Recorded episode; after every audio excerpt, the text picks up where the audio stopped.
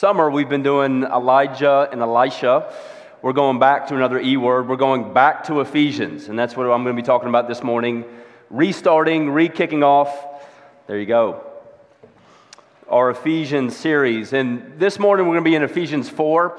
And really, what we're going to be looking at is how to change. We're, we're going to find out a real theology of working change. In a sense, you could read this almost as Paul's self help book. And this is important because we live in a culture, society that is really obsessed with change. We, we love dramatic lifestyle changes. We even love it when, when homes change. How many of you love to watch Fixer Upper, Extreme Home Makeover? There's something about seeing the old home completely redecorated and transformed into something new. Uh, we're amazed and marveled when people's bodies undergo dramatic physical changes. So, people who lose a lot of weight, bulk up, put on some muscle, really, you know, start taking a lot of protein, hitting the weight room. We marvel at that.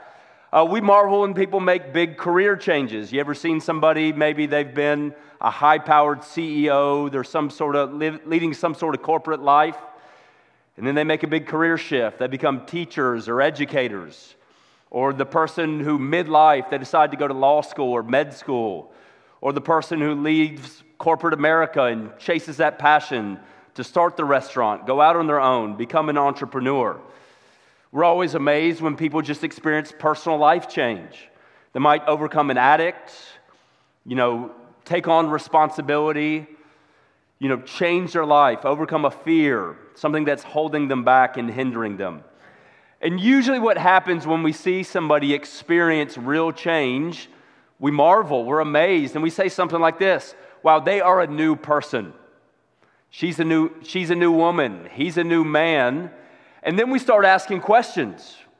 We start wondering things like this What's the secret? How'd they do it? How'd they embrace that change? What happened? What prompted them to experience this radical transformation? And so, if you go to a bookstore, Barnes and Noble, local bookstore, you'll see that the shelves are covered with what type of books? Self help books. They're everywhere. And what does that tell us about our society? We're a culture, once again, that's obsessed with change. But here's the thing there's so many titles, there's so many different books. It tells me two things. We all want to change, don't we? I mean, there, there's something about our homes, our bodies, our lives, our schedules, our families that we would say, I want to change this. So we all want to change, but once again, there's so many titles, and this tells me that change is really hard. It's really difficult. And it's why we go from one book to the next. So this morning, we're going to look at Paul's self help book. We're going to look at his in a sense, explanation on how we can change. And over the course of Ephesians 4, 5, and 6, Paul is going to outline six scenarios or examples, and this will be the next six sermons of dramatic life change. He's going to talk about somebody who was a liar who became a truth teller. He's going to talk about somebody who was consumed with anger who, who became patient. He's going to talk about somebody who was a thief who all of a sudden became a hard worker Somebody who used to use their language to tear people down now uses their language to build people up. And then finally, he's going to talk about somebody who is unkind becoming kind. And so, the way that Ephesians is broken down, just by way of reminder, is like a lot of Paul's letters. Usually, Paul kicks off his letters, whether it's to the Ephesians or the Romans, with some doctrine. He gives you a theology at the beginning of his letters. And that's really what Ephesians 1, 2, and 3 is all about. It, it's really a theology of the gospel, how we can be made right with God, but also right with others. And then there's a turning point in Ephesians, really at Ephesians 4, where he starts to get practical. And so that's the section that we're starting. It's a practical session, section, excuse me. But even within chapter 4, we see this pattern once again, where chapter 4 starts with a really theological, doctrinal section on the very holiness of God. And the section that we're going to move into next week, we're going to get to the practicals. How do we live out of this holiness? And how do we embrace pure behavior, lifestyles of holiness? So, we're going to look at verses 17 through 24 this morning, and we're going to see Paul's instruction, his advice on how we can change. Read with me. It says this Now, this I say and testify in the Lord that you must no longer walk as the Gentiles do in the futility of their minds, They are darkened in their understanding, alienated from the life of God because of the ignorance that is in them due to their hardness of heart.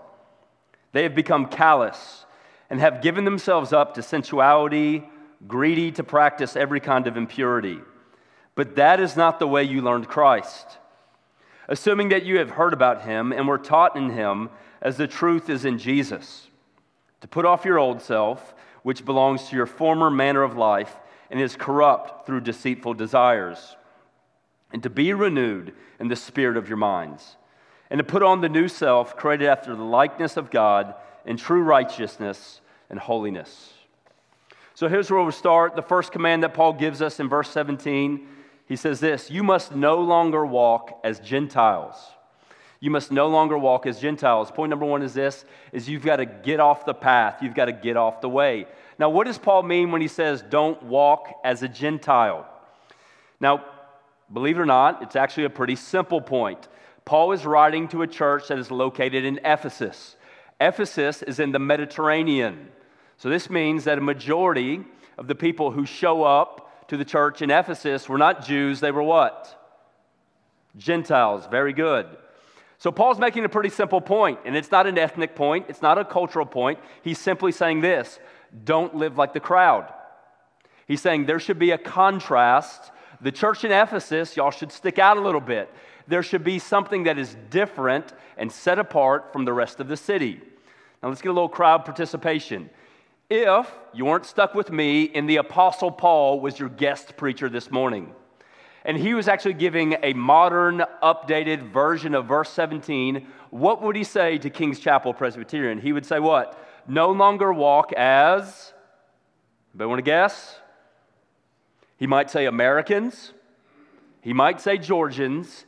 And believe it or not, he might even say Carrolltonians. You ever thought about that? And despite the amount of churches in our city, despite the steeple, steeple count, okay, we live in a nation, in a state, in a city that doesn't honor God. And Paul specifically in verse 19 mentions out two things, mentions two things. And I'm not going to build a case, you know, for the sin and evil that I see in our surrounding society, but Paul mentions two things. He mentions greed and sensuality. So just think about it. Think about your neighbors, think about your family, think about your classmates. Do they handle their money and do they approach sex in a way that honors God? Probably not. We're addicted to consumerism and racking up credit card debt. We frequent pornographic websites. We degrade women. Okay? When we start to think about it, we live in a city that does not honor God. We live a very, we live in a city that, uh, that lives for the world. And the point that Paul is making is this even in Georgia, okay, there's a big difference between living in the Bible Belt and actually living according to the Bible. There's a big difference. And you could be a part of a, a quote unquote Christian culture and still not follow Christ.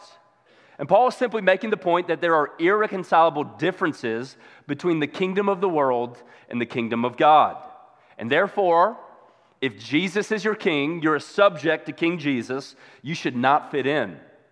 You should be a counterculture. In verse 17, this is where it all begins. Paul says, Not only do I say this, I testify this. When he uses the word testify, he's actually saying, I'm yelling, I'm screaming, I'm turning the volume up. You got to hear this, okay? He's being forceful, he's insisting. And he also uses the word walk. The word walk means a leisure stroll, like a promenade. It's casual, it's cool, you're chilling. I mean, think about the green belt, not right now when it's 100 degrees, but a nice evening in the fall, just walking the green belt, okay? That's what Paul is describing right here. And, he, and he's actually painting a picture that he's almost like he, he's at the top of the mountain and he's watching the rest of the city just cruise on a nice leisurely stroll towards death and futility. I actually, had this experience a couple years ago. Okay, I'm gonna give you a couple family stories. This one happened a couple years ago in Canada. Okay, my family decided to go on a hike. In Canada, they don't go by like miles and inches, it's kilometers. And we were in the Canadian Rockies, and the trails weren't really well marked. But I said, family, let's go on a hike. And, and I was actually looking at a topographic map with all the lines, and I was like no Boy Scout, I'm no outdoorsman. But I was like looking at the map, not Google Maps, but just a topographic map, and I found a road, and then I found what looked like this glacier fed pond. I'm like, I'm sure this is full of trout. It's gonna be a beautiful scene. Let's go fishing. Let's take our family. And it's only like one inch from the road to the pond. How hard could it be? Okay? So we start hiking and we're strolling, just like verse 17. It's casual. The weather is beautiful. There's no humidity. There's no bugs. And we've been walking for what? About an hour and a half. And we're enjoying ourselves. And I'm like, any minute we'll be there. Just over this hill we'll be there until somebody was coming down the mountain, another fellow hiker. And I said, hey, how, how close are we to this trout pond? And they said, You're miles away. They probably said, You're kilometers away, eh? Okay, that's what Canadians do. They're very polite and they said, You shouldn't go any further because you're about to walk into grizzly bear country. In fact, we just, we just actually passed you know, some fresh scat, some fresh droppings, and there's a hungry mama bear just up, okay? And so they raised their voice, they made a point, they said, Don't go this way. You're cruising, you're chilling, you're enjoying the good weather and the beautiful scene, but this path, it leads to what? To death and futility. And do you see what Paul is doing? He's doing the exact same thing. He's saying, I've come from the mountaintop, I've led that life. Don't go any farther. Don't walk as the world walks. And there's a reason for that. And it's not because we're avoiding, you know, grizzly bears. Paul says you want to avoid two things. If you follow the way of the world, it leads to two things dark thoughts and a hard heart. Do you see this? Dark thoughts and a hard heart. It starts in the mind. See, our world, our culture does not know God personally. And if you don't know God personally, everything else is disordered. So think about this this is Ephesus, this is the Mediterranean, this is a Greek culture. When you think about the Greeks, what do you think about? You think about philosophers. You think about a very enlightened group of individuals, long white beards, flowing togas, and they're known for what? Their philosophy. Plato and Aristotle. I mean, it was the best thing about their culture. And do you see God's interpretation? From God's perspective, He says, no, their minds are dark and they're ignorant. And it really boils down to one reason. He says they have rejected the knowledge of God. And look, brothers and sisters, our culture is no different. Our culture is no different. We have professors and politicians, and this is just the low hanging fruit of the last couple weeks of the cable news cycle. But we have the so called academics, the elites, the intellects who can't even define the difference between a man and a woman, a boy and a girl.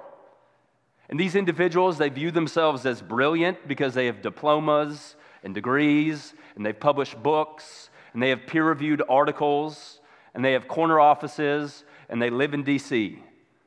But they can't define something so basic and so elementary. This is a true story. Something came on on the radio, on the news, you know, in light of one of these recent news stories and our little girl Ellie, she's six year old, six years old, and she said, "Daddy, they don't know what the difference between boys and girls." I said, "Ellie, apparently it's up for debate." I said, "What do you think the difference between a boy and a girl is?" And Ellie looked at me, and this is just the simple mind of a six year old. Well, she said she thought about it, and she said, "Well, Daddy, boys are rough and girls are sweet." but wait, there's more. She said, "Boys are handsome and girls are pretty." She said, Boys pee in the woods and girls pee in the potty. Hey, and only because the real pastors aren't here, I'll tell you the whole story. She said, Boys, their bottoms have sticks in them, and girls don't.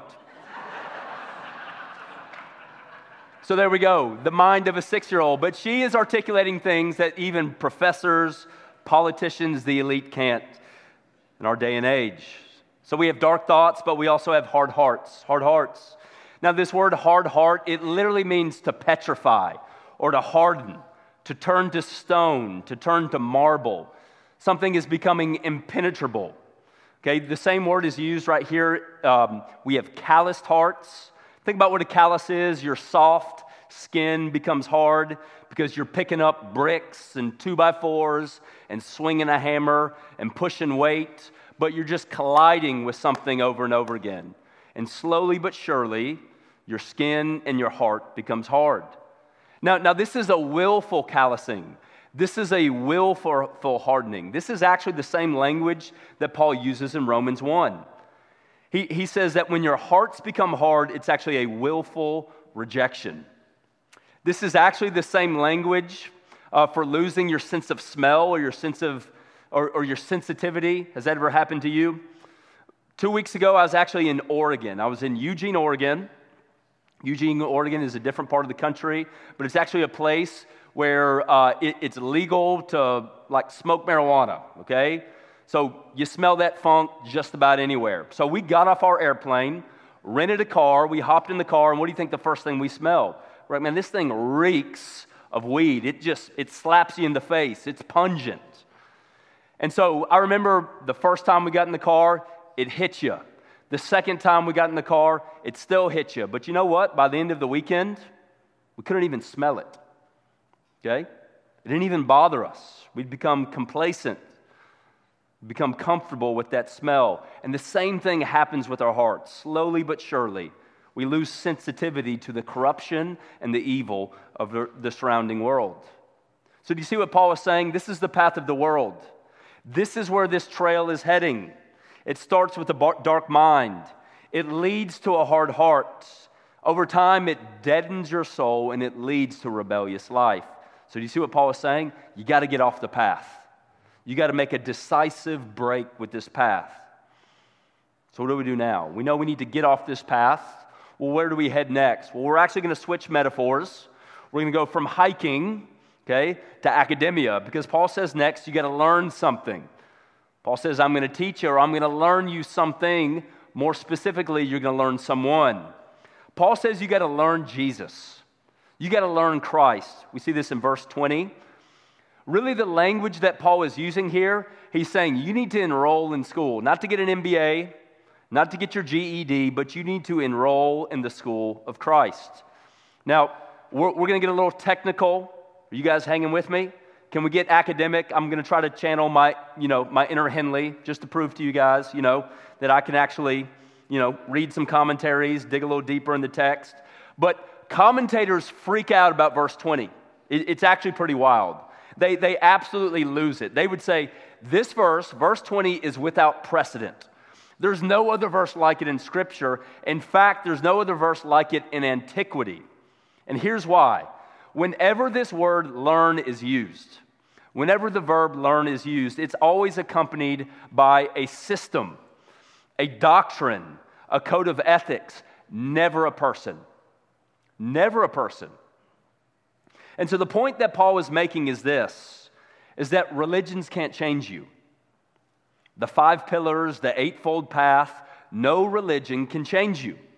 Paul is also saying that rules and morality, they can't change you. They can't make you anew. There's only one thing, according to Paul, that can make you new, and that's a collision. It's an encounter, it's a relationship with Jesus Christ. And look, Jesus says the exact same thing, doesn't he? In John 17, 3, he says, This is eternal life that you what? That you know me, you encounter me. He says, I'm the way, the truth, and the life. Now, this is really interesting because this actually has profound implications for what we're doing right here and right now. Because Paul looks at his church in Ephesus and he says, Remember, remember how you came to know Jesus. Remember your encounter with Jesus Christ. And Paul deliberately does not use the word about. He does not say you learned about Jesus. He says you met Jesus. You learned Jesus. Now, where do the Ephesians live? Remember, they live in the Mediterranean. This is 30 years after the life, death, and resurrection of Jesus. So, guess who, ever, who never preached in their church? Okay, when in doubt, say Jesus. You nailed it. You got it. Jesus never visited Ephesus. And yet, Paul has the audacity to say that you've heard Jesus. In fact, he says, You've been taught by Jesus. Do you understand what Paul is saying? He's saying every time a jacked up pastor stands on this stage and faithfully preaches the Word of God, guess who you're hearing from? You're hearing the words of Christ. And every time you open the Word of God, with your cup of coffee in the morning, you're hearing from who? You're hearing from Jesus. Jesus is not only the subject of our sermon, he's what? He's the teacher. And so here's what is happening. What Paul is describing is this knowledge is moving from knowing about Jesus to actually knowing Jesus. And when that happens, your heart goes, your heart goes from being hard to soft. The only thing that can do that, the only one who can do that, is an encounter with Christ. I'll give you a quick example in my life about how knowledge or information is moved from the head to the heart. It comes with the car seat, okay? The dreaded car seat, okay? It's always a pain to force your kids in the car seat. And so one night, took my kids to a West Georgia basketball game, and I said, Look, I don't, I don't even want to fight the fight, okay? They're riding in the front seat with dad. And so we were driving home on a Thursday night at West Georgia, and sure enough, we're pulling onto Maple Street, and what do I see? Flashing blue lights because they have a mandatory roadblock. And I'm driving about 10 miles an hour, and I know I'm like, I'm like driving towards my doom, right? Because I can't turn left, can't turn right, can't just whip a Yui. It's like, and so I looked at Ellie and Jake. I said, We're about to have a nice conversation with the police officer. okay? They come to the door. Okay, they look in the window, they see me and my two kids just smiling right next to me, and they said, Sir, do you have a car seat? I said, In fact, I have two, and they're right behind me. okay, don't judge me. So it, it wasn't until I had an encounter with the law, specifically law enforcement, that this information about seatbelts had moved from my head to my heart. And if I was honest with you, it was not an encounter with the cops that put the fear in me, it was an encounter with my wife because they would not let me drive my kids home. So I had to call Leah. She had to wake up. She had to drive down, pick them up, and scold me, okay, about the benefits of the car seat. So, in the same way, right, the gospel's got to move from our head to our heart. And when this happens, it's a radical change, it's a transformation. From a human perspective, we call this conversion or repentance. From a divine perspective, we say this is regeneration it's recreation. And here's how this happens only Jesus can accomplish this. And here's how he does it. In order to make us new, he had to what? Take on what was old. See, he takes on our corruption and he makes us pure. He was alienated from God so that we could be brought into a relationship with him. This is what an encounter with Jesus does. Who, who's ready for a classic campus outreach analogy? Anybody want one? Okay, kids? Okay, we talk about this a lot on campus. Let's go to our next slide. We, we talk about the Mack truck. We talk about the Mack truck. And if you know me, I like to cut it close with like deadlines. I like showing up at the very last second, okay? But imagine just for a moment, okay, that I was 10 minutes late to church and I stumble on stage and one of you had the audacity to say, Ben, why are you late? Why are you late to church? And I said, guys, you would not believe this. But I was coming across 27, you know, uh, I actually wasn't driving, I was walking. I was just, you know, enjoying the beautiful Sunday morning. I wasn't paying attention because I was thinking about this sermon, what I was going to say. I didn't look to my left, I didn't look to my right. And coming down 27, there was a Mack truck moving at 60 miles an hour.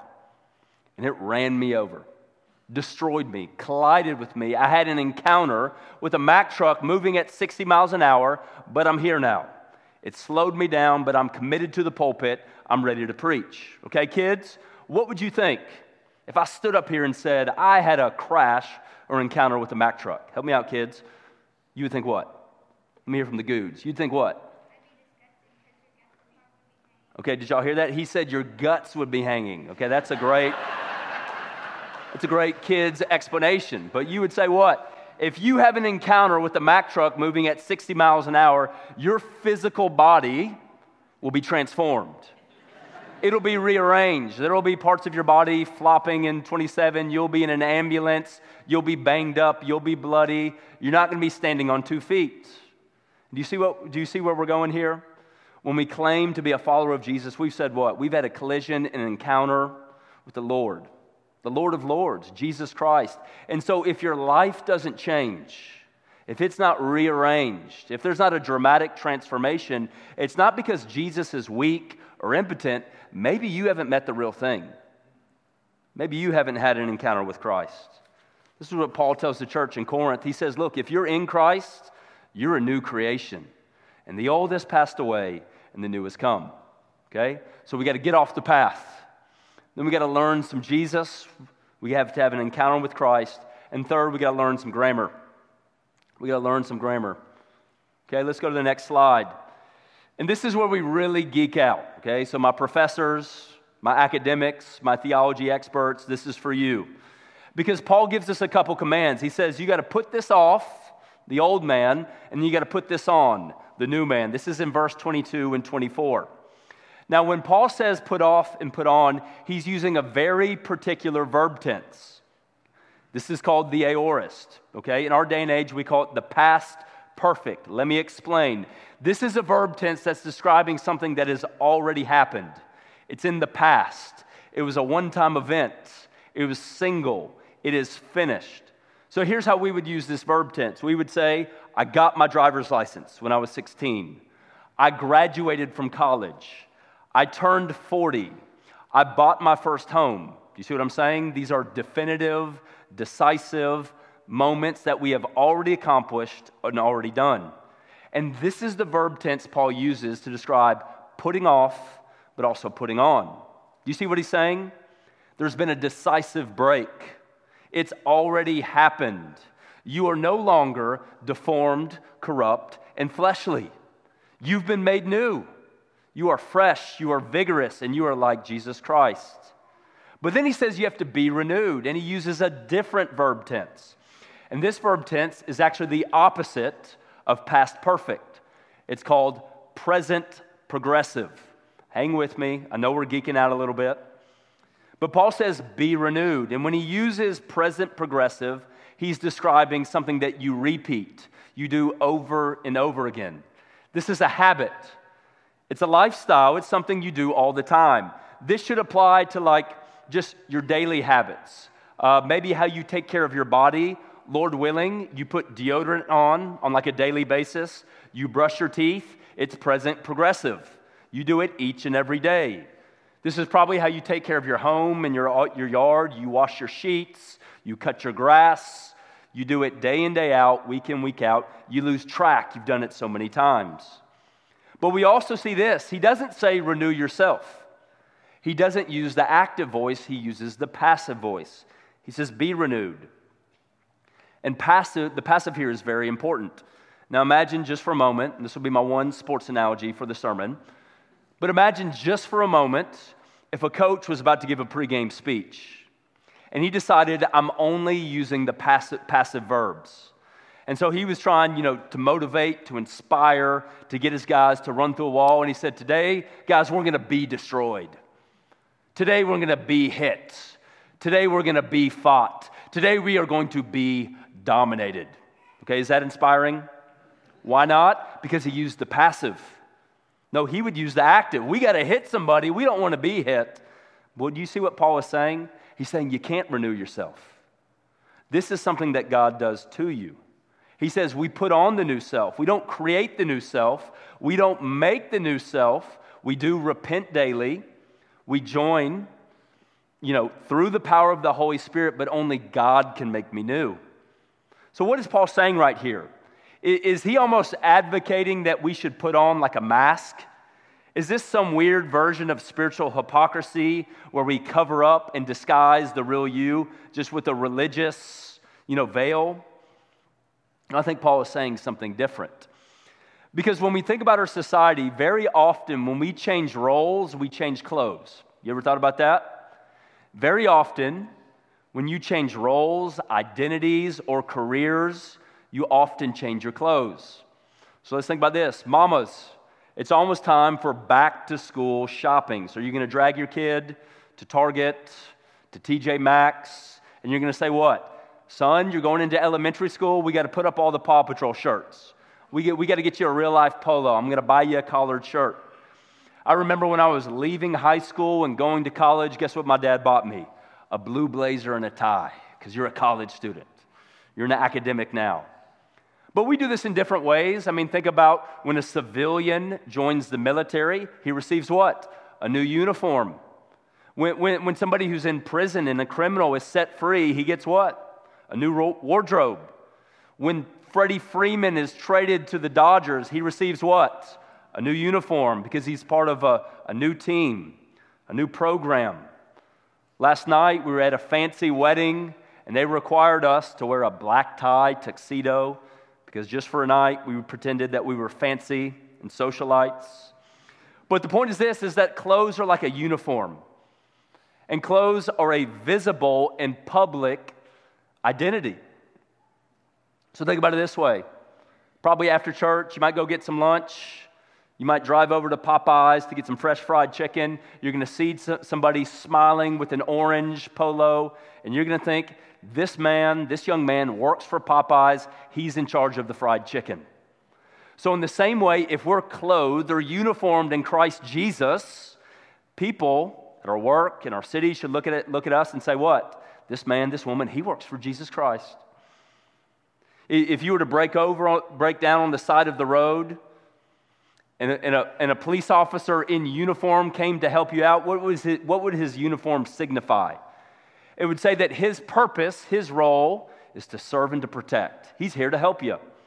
So, in the same way, when you come in contact with people and they see your Christ like character or clothing, they should say, this, this person's purpose is to love God and to make disciples. You might love watching sports in the Olympics. You see, you know, U.S. Olympians and athletes compete in red, white, and blue, and it reminds you what? This person competes, they play, they train for the kingdom of the United States of America.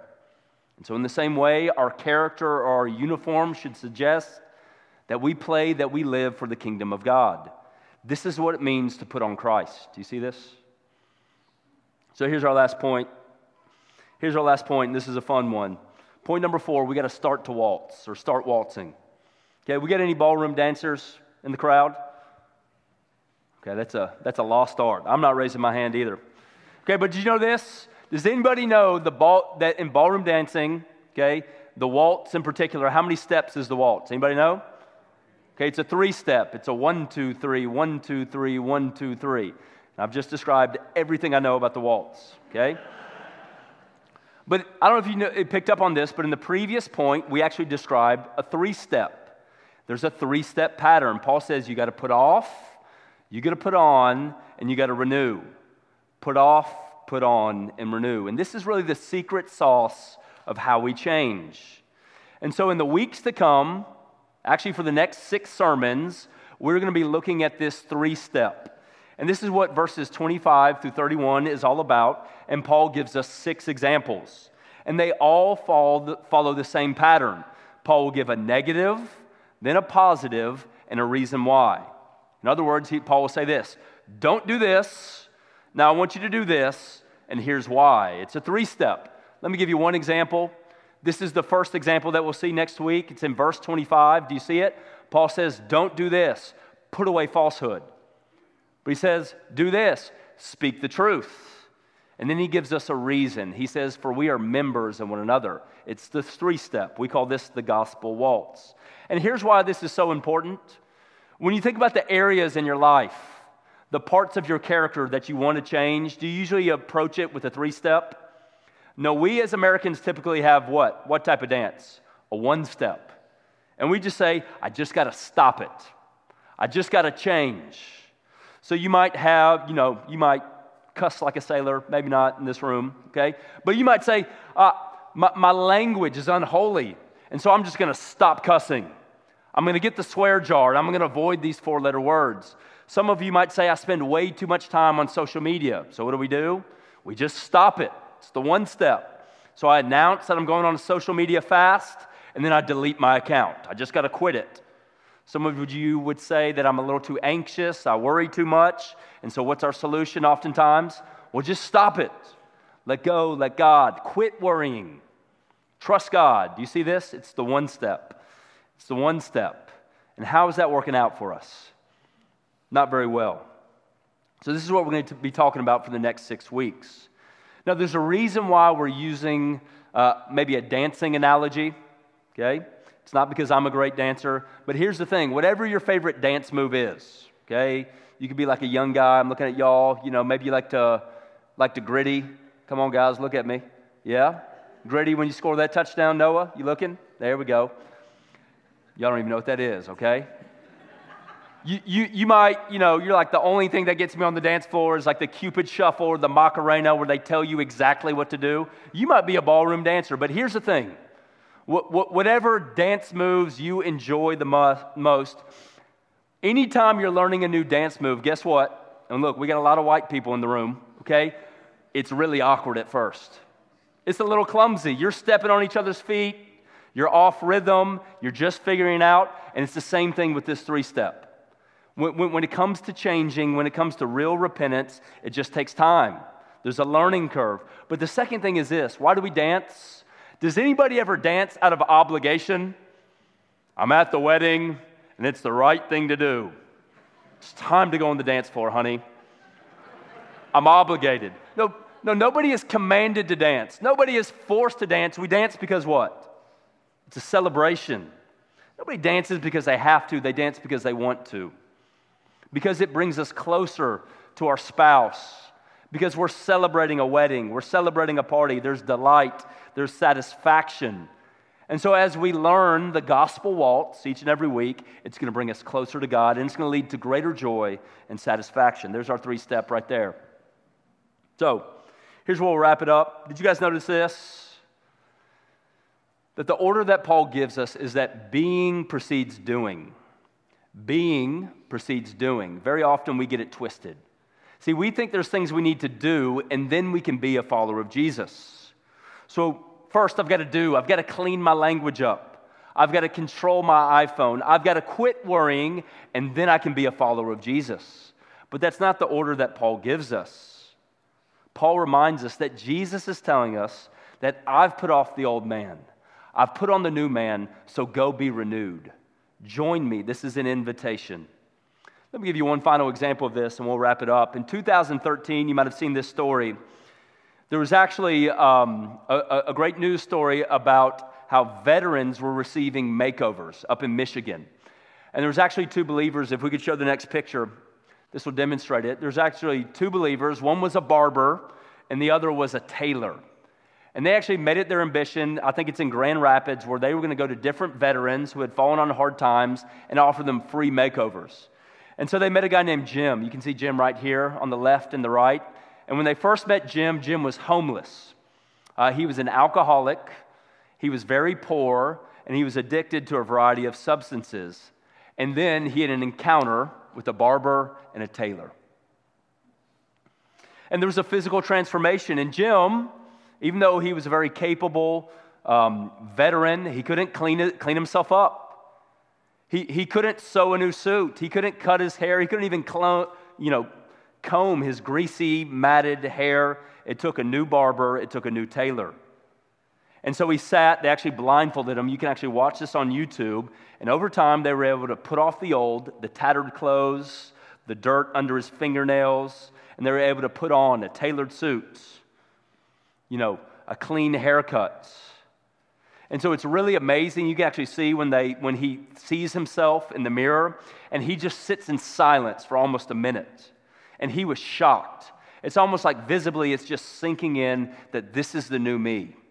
This is who I really am. You know what he does next? He throws his hands in the air and he just starts celebrating. Now, there might be some cynics in the room who just say, well, Ben, that, that was just a physical makeover. That didn't change anything. And he might look good, but he's still corrupted. Believe it or not, today Jim owns a home, attends AA, and is working a job. And so the point is this Yes, they just change the externals, but when Jesus goes to work, when his spirit goes to work, he changes from the inside out. And what if each and every day we had an encounter with Christ Jesus? And each and every day we opened God's word and we heard from Christ and we put off the old and we put on the new and we were renewed. What would happen? What would happen in our homes, our sports teams, our sororities, our departments, our gyms, our neighborhoods. You know what I think would happen? Your neighbors, your coworkers, your cousins, they would probably take a minute. But eventually, they would throw their hands up and they would worship Jesus. Let me pray for us.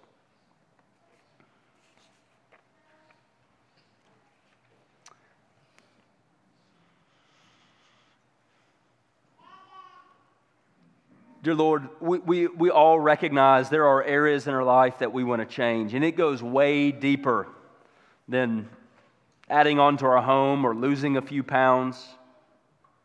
When, when we get gut level honest, there, there are deep and significant problems with our character, we all want to change. So, Lord, I thank you that you not only give us the path, you also give us the power to change and to become new.